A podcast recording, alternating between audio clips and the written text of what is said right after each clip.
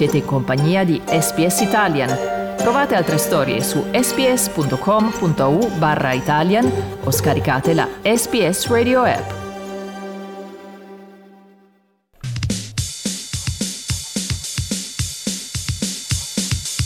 Gli azzurri, i campioni del mondo. Suona il gong che conclude il più bel combattimento di Nino Benvenuti. Andiamo ragazzi, andiamo a vincere per la vittoria! E l'Italia la vincerà ancora una volta! E nella pagina sportiva di oggi ci occupiamo di tennis, l'inizio di Wimbledon, il più prestigioso torneo dell'anno, nel quale secondo i bookmakers alle spalle del favorito Novak Djokovic c'è un azzurro, il nostro Matteo Berrettini. Parleremo anche della prima settimana dei mondiali di nuoto a Budapest, dove Italia e Australia si stanno comportando particolarmente bene. Per parlarci di tutto questo è arrivato in questo momento, lo sento proprio dietro il microfono, il nostro Dario Castaldo. Ciao Dario mi senti ansimare. Buongiorno, Massimiano, è il fiatone della prima mattina quando si corre a eh destra sì, e a manca. Eh sì. Buongiorno a te e un saluto a tutti. Allora, Dario, oggi cominciamo dal tennis perché tra poche ore si apriranno i cancelli di Church Road. Siamo a Londra dove sta per cominciare il terzo slam della stagione e secondo gli allibratori sono due ovvi favoriti. C'è Novak Djokovic in campo maschile e Iga Swiatek in quello femminile, ma alle spalle del serbo ci sarebbe il nostro Matteo Berrettini che secondo i bookmakers è preferito a Rafa Nadal. Secondo te, previsione condivisibile, riesce ad essere imparziale? Cosa dici? Diciamo che sono più scaramantico che, che parziale. In, in, questo caso, quindi prendo atto delle previsioni degli alliberatori secondo i quali Novak Djokovic, che ha vinto le ultime tre edizioni dei Championships, parte come favorito, nonostante Djokovic non abbia giocato tornei di preparazione veri e propri, nel senso che dopo il Roland Garros si è preso una pausa per ricaricare le batterie, ha giocato soltanto un torneo di esibizione più qualche match di doppio a Mallorca, ha detto ieri in conferenza stampa il serbo che non è neanche più il numero uno del mondo perché ha perso i punti conquistati lo scorso anno con il successo di Wimbledon, quest'anno Wimbledon come ha detto Naomi Osaka è pointless, nel senso che non assegna punti per la classifica, è una decisione voluta dall'ATP e dalla VTA per contrastare la decisione viceversa di Wimbledon e della federazione britannica che non hanno aperto i cancelli agli atleti russi e bielorussi, quindi non ci saranno punti per la classifica, Djokovic non potrà riguadagnare la prima posizione del ranking, quello che può guadagnare eventualmente è il settimo titolo a Wimbledon e il ventunesimo titolo dello slam. Ci arriva, come detto, da favorito nonostante praticamente non abbia giocato eh, match reali sull'erba in questa stagione. Ascoltiamo cosa ha detto ieri in conferenza stampa al riguardo il serbo. So far, so good. I didn't have any lead up uh, tournaments to Wimbledon, uh, but um, I've had success in Wimbledon in the past without having any official matches. But over the years, as I said, I had success with adapting quickly to the surface, so uh, there is no reason not to believe that I can do it again. And, uh, you know, I'm, of course, uh, very pleased and happy to be back at the tournament that was always my childhood dream tournament, the one that I always wanted to win. So, of course, wonderful memories from, from last three editions of Wimbledon for me. Hopefully, I can continue that run. Insomma, Djokovic che è stato anche in parte favorito da un sorteggio benevolo nei suoi confronti sulla strada per la semifinale. L'unica vera incognita sembra quella rappresentata da Carlos Alcaraz, che è testa di serie numero 5, che Djokovic potrebbe affrontare nei quarti di finale, ma Alcaraz a sua volta non ha eh, giocato eh, dopo eh, il Roland Garros e ancora deve dimostrare di essere adattabile ai prati. Quindi Djokovic netto favorito non soltanto per vittoria, ma anche per un posto in eh, semifinale dove potrebbe affrontare Uber Turkac, testa di serie numero 7, il polacco che ha vinto otto giorni fa il torneo di Halle, un altro ATP 500, uno dei tornei più importanti di preparazione a Wimbledon. Nella parte bassa ci sono a loro volta due favoriti per incontrarsi in semifinale. C'è Matteo Berrettini che viene dal back-to-back Stoccarda Queens, due tornei disputati sull'erba, entrambi vinti. Azzurro che ha un tabellone relativamente semplice fino agli ottavi, poi comincerebbero un po' di problemi sotto forma di eh, Schwarzman, Shapovalov, eh, Zizipas, lo stesso Nick Kyrgios, però insomma diciamo che Berrettini ha evitato quelle che erano le bucce di banana un po' più pericolose e potrebbe affrontare Berrettini in semifinale, così come gli è avvenuto agli Australian Open. Rafa Nadal, Nadal che parte da testa di serie numero 2 eh, che a sua volta dopo il Garros si è preso una pausa per il famoso problema al piede. Eh, Nadal che ha vinto questo torneo due volte in passato e inevitabilmente nella conferenza stampa pre-torneo gli hanno chiesto conto proprio delle condizioni del suo piede. Solo nella conferenza stampa pre-torneo gli hanno fatto tre domande sull'argomento. Alla terza Nadal è leggermente sbottato come dire ragazzi io vi rispondo perché sono una persona come dire educata e corretta ma facciamo che non mi fate più domande, non mi rivolgete più domande domande eh, sul piede perché ne ho abbastanza e gli è partito talmente tanto l'embolo che potremmo sentire questo estratto a un certo punto ha detto non parlo più con il mio piede. Well, uh, I'm to be talking with my foot today and not anymore if it's fine for you guys. Uh, I have been always very, very open, but uh, I mean, we cannot be talking about uh, my foot every single day because if not, we forget the most important thing that is tennis. But uh, you can't compete and be thinking all the time uh, if that happens, if the pain come back, because then you are not focused on what you have to do. So uh, I, I, think I was able, I, I was good managing that during all my tennis career, and uh, that's it. I am not negative on that. Questo era Rafa Nadal, che viene considerato dagli allibratori il terzo favorito del eh, torneo alle spalle di Djokovic e di eh, Berrettini, anche perché quello che forse dal sorteggio è stato un po' più penalizzato potrebbe affrontare un bruttissimo cliente come Marin Cilic, che è stato finalista a Wimbledon a livello degli ottavi di finale, ha pescato forse quello che è il quarto peggiore contro Felix Auger-Aliassime, ci sono altri protagonisti in quella zona del tabellone in forma come l'americano Taylor Fritz che ha appena vinto il torneo di Eastbourne. Insomma, poco fa ne abbiamo parlato con l'inviato della Gazzetta dello Sport, Riccardo eh, Crivelli, che si trova proprio a Londra alla vigilia dell'inizio di Wimbledon. Gli abbiamo chiesto chi tra Djokovic, Urkac da una parte e Berrettini, Nadal dall'altra abbiano i tabelloni più complicati e possano fare un po' più fatica del previsto per arrivare in semifinale. Ascoltiamo che cosa ci ha raccontato. Dando un'occhiata ai tabelloni, diciamo che il computer è stato piuttosto generoso con il campione in carica Djokovic che insomma ha un bel percorso che dovrebbe portarlo alla finale. Ovviamente eh, l'incognita è quella di Alcaraz che arriva con uh, gli squilli di trombe dei grandissimi risultati di questa stagione, ma senza neppure una partita sull'erba. Un Alcaraz che peraltro al primo turno già in queste ore dovrà vedersela con Struff in un match che non si porta da casa. Quindi insomma, eh, come sempre a Wimbledon le insidie sono nelle prime partite perché bisogna comunque abituarsi a una superficie nuova. Eh, ci sono giocatori che magari hanno giocato le qualificazioni, che comunque hanno giocato tornei sull'erba, mentre ad esempio Djokovic come sempre arriva al torneo mh, scegliendo di non disputare alcun evento preparatorio come ha fatto sostanzialmente sempre negli ultimi anni e gli è andata piuttosto bene. Eh, Urkac, che dovrebbe essere il suo rivale in semifinale, è sicuramente un giocatore da tenere molto d'occhio, potrebbe essere la sorpresa di questa edizione, non dimentichiamoci che l'anno scorso eh, già approdò alla semifinale, poi sconfitto da Berrettini, arriva a Wimbledon sull'abbrivio di un torneo vinto ad Halle che insomma è garanzia di rendimento altissimo sulla superficie e quindi il polacco sicuramente può essere uno dei giocatori che quest'anno è in grado di sparigliare le carte. Ovviamente noi italiani eh, abbiamo guardato fin dall'inizio con molta attenzione a quale parte di tabellone eh, sarebbe approdato Berrettini, eh, che ancora una volta se dovesse, se dovesse arrivare in fondo insieme a Djokovic lo affronterebbe in finale e non prima eh, perché è capitato dalla parte di Nadal eh, che ovviamente resta la semifinale più gettonata per un Berrettini che almeno prime, nei primi tre turni dovrebbe insomma, eh, non avere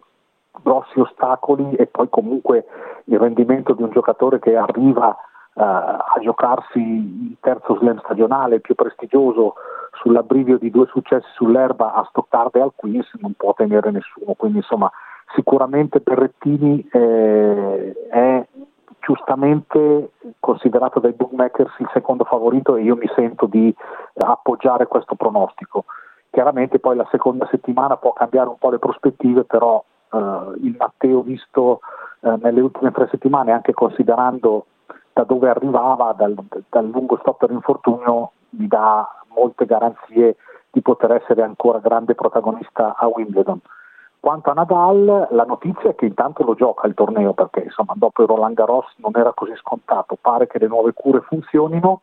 anche per lui vale il discorso della seconda settimana, nel senso che tutti sono concordi nel ritenere che se dovesse eh, passare indenne dalle prime tre partite, eh, che ad esempio potrebbero mettergli di fronte al terzo turno un Cilic, che sappiamo benissimo essere un grandissimo interprete dell'erba, e un giocatore che sta vivendo sostanzialmente una seconda giovinezza, ecco, se Nadal dovesse eh, schivare le mine della prima settimana, poi nella seconda settimana trovarselo davanti sarebbe ancora una volta eh, molto molto difficile. Eh, è chiaro che eh, lui non vince il torneo dal 2010, non si gioca una finale dal 2011, però non dimentichiamoci che le, le ultime due volte in cui ha partecipato, nel 2018 e nel 2019, ha raggiunto due volte la semifinale, nel 2018 una partita memorabile con Djokovic, nel 2019 una sconfitta con Federer in una partita comunque molto equilibrata. Significa che insomma eh, le sue armi sull'erba non, eh, non, perdono efficacia, tutto sta a vedere in quale condizioni fisiche sarà, però lui si professa molto fiducioso. Chiaramente eh, poi ci sono mine vaganti sparse nel tabellone come non si può eh, pensare a un Kyrgios che, che, insomma sembra aver messo la testa a posto eh, sia dal punto di vista tecnico sia dal punto di vista dell'approccio alle partite chiaramente i tornei di due settimane 3 su 5 sono sempre uno scoglio difficilissimo e quindi eh, lui ci ha abituato magari a grandissime prestazioni con giocatori con i quali si sente motivato e invece a partite molto meno eh, efficaci contro avversari che invece sarebbero alla sua portata. Poi mi, mente, mi vengono in mente un paio di britannici, penso a Draper che magari è un po' indietro in classifica ma sta giocando molto bene sull'erba, ovviamente Murray che è un giocatore che su, insomma, eh, è un po' nel suo giardino di casa e quindi eh, può anche lui essere molto molto pericoloso e tra l'altro è sulla strada di Sinner che al primo turno trova Vavrinka in una sfida che è già delicata di suo e poi qualora dovesse andare avanti appunto al terzo turno potrebbe incrociare Murray, cioè due vincitori slam con, di molto blasone, quindi insomma eh, un Sinner che non è stato fortunatissimo secondo me nel sorteggio e che ovviamente ha, l'attenzione di tutto il mondo del tennis puntata su di lui perché la scelta di Darren Cahill un po' ha sorpreso, anche se insomma di questo super coach ormai si parlava fin dall'inizio dell'anno e credo che lui abbia fatto in questo senso la scelta migliore, ma secondo me non è ovviamente Wimbledon il torneo che ci dovrà dire qualcosa sulla loro collaborazione, che eh, invece andrà valutata a lungo termine. Per quanto riguarda le donne, se il tabellone maschile è abbastanza equilibrato, quello femminile invece è molto sproporzionato. Nella parte alta c'è la numero uno del mondo, Iga Fiontek, reduce dal successo del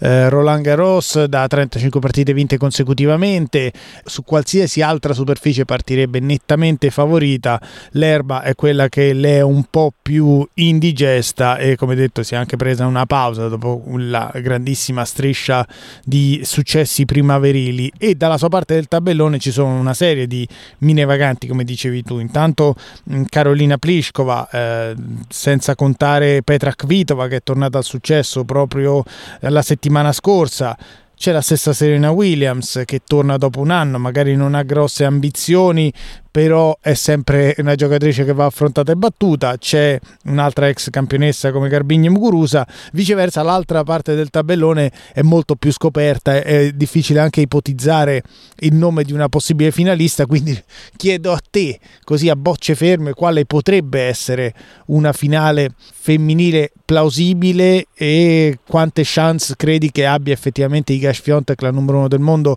di vincere anche Wimbledon? Ma sai, per come sta giocando e per la fiducia che ovviamente le hanno infuso i risultati degli ultimi due mesi,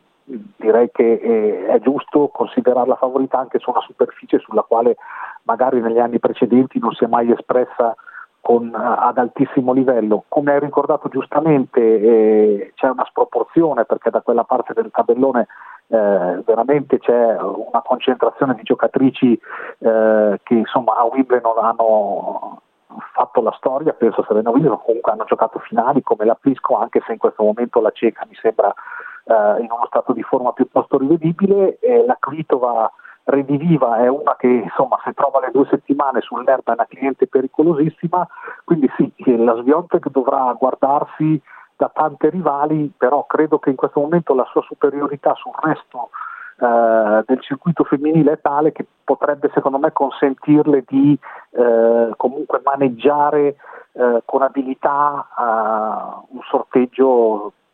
di tabellone sinceramente complicato. Quanto alla parte inferiore si accettano scommesse, nel senso che quel, veramente con la testa di serie numero 2 Contavate eh, può accadere di tutto, nel senso che eh, non la vedo sicuramente come favorita. Direi che forse da quella parte si potrebbe dare qualche chance alla Jabeur che insomma suo torneo sull'erba lo ha vinto, è una giocatrice in grande fiducia, in grande spolvero, gioca molto bene, tra l'altro è un gioco adattissimo alla superficie, diciamo che forse deve fare il salto mentale, nel senso che Roland Garros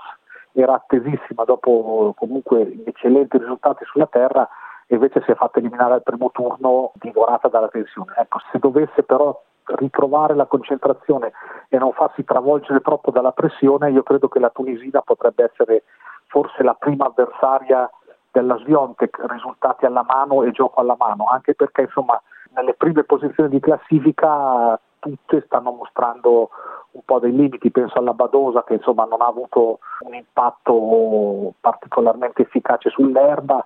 e quindi insomma veramente come sempre nel torneo femminile può succedere di tutto alle spalle della Sviontek che lo ribadisco secondo me per lo stato di forma e la condizione in cui arriva eh, al terzo slam stagionale eh, merita i favori del pronostico.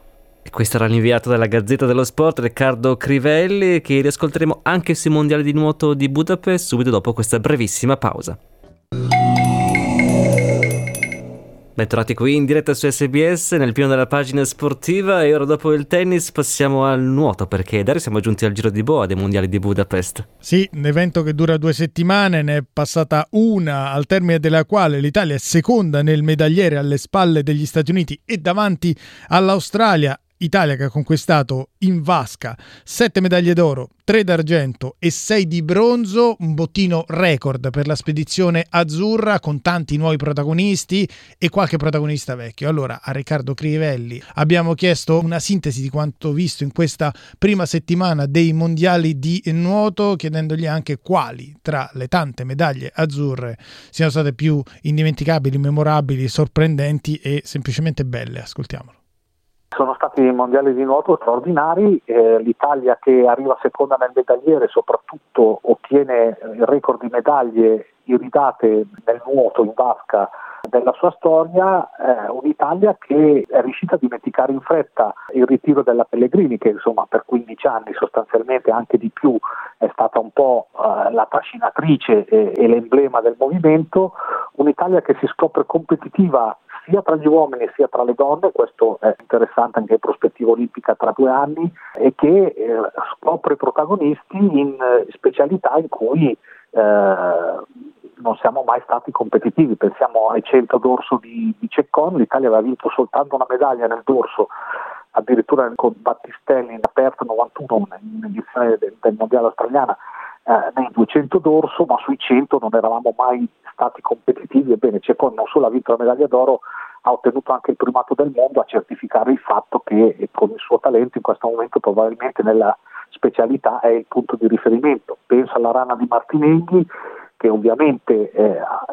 è riuscita a sfruttare l'assenza del fenomeno Piti, però non ha mancato l'occasione di, di, dimostrarsi il secondo più forte ranista del mondo, in attesa magari di diventare il primo anche nella sfida diretta con il britannico. Eh, poi stato, c'è stato Paltrinieri, un Paltrinieri che si era un po' nascosto in avvicinamento al mondiale, aveva poi disputato un 800 stile libero senza subo, però lui sapeva di valere molto,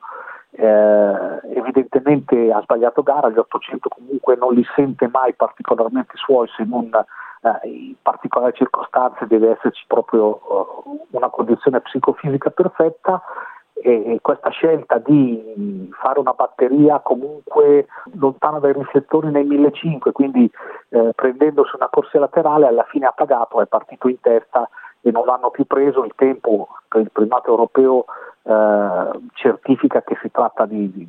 di un Paltrinieri vicino se non sostanzialmente addirittura allo stesso livello di quello che vinceva le Olimpiadi, che vinceva i mondiali del 2017, insomma malgrado la scelta fatta di, di dividersi tra, tra vasca e, e, e, nuoto di fondo continua ad essere un fenomeno straordinario, soprattutto un agonista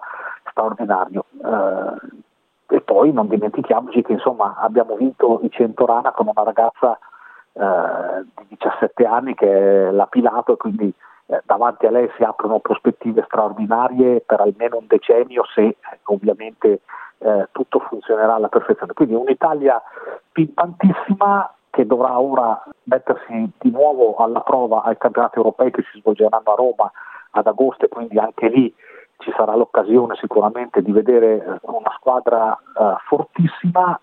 Chiaramente si trattava di mondiali un po' particolari perché si sono stati ritardati di un anno, molti grandissimi atleti di livello dei paesi anglosassoni, penso agli australiani, a molti inglesi non c'erano perché ovviamente puntano soprattutto ai giochi del Commonwealth e quindi insomma ci vorranno delle riprove, però è un'Italia che tempi alla mano perché sono quelli che in fondo poi contano più delle stesse medaglie, può recitare sicuramente un ruolo da protagonista da qui a Parigi, un'Italia che ha dimostrato che dietro il grande trascinatore, le grandi trascinatrici del passato, penso allo stesso Paltrinieri che comunque corre sulla cresta dell'onda, ma alla Pellegrini, eh, è riuscita a costruire un gruppo molto coeso, è un gruppo fortissimo, merito anche di una serie di allenatori nuovi che si sono affacciati alla ribalta con metodi totalmente innovativi che stanno dimostrando che insomma, la strada da percorrere è quella giusta. Eh, L'Italia è una superpotenza delle piscine e spero possa dimostrarlo da qui a Parigi. Questo era il giornalista Riccardo Crivelli, Parigi tra due anni le Olimpiadi, ma intanto l'Italia si è comportata e si sta comportando benissimo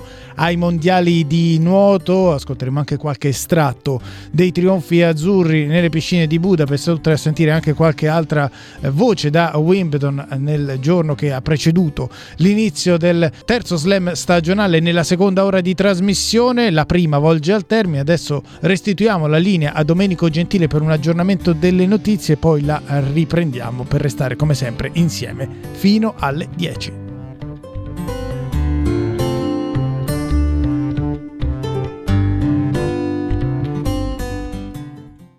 Pizza, lasagne, tiramisù sono piatti conosciuti in tutto il mondo, ma ci sono altre specialità, segreti nascosti che non si trovano su Instagram, bruttini magari, ma adorati da molti in Italia e all'estero. Sono Massimiliano Gugole e in questa serie prodotta dall'emittente pubblica australiana SBS esplorerò le storie di sei piatti affascinanti per un ritratto inedito della cucina italiana. Scarrafoni in cucina, The Ugly Ducklings of Italian Cuisine. Ascolta la serie in italiano e in inglese sulla tua piattaforma per podcast preferita.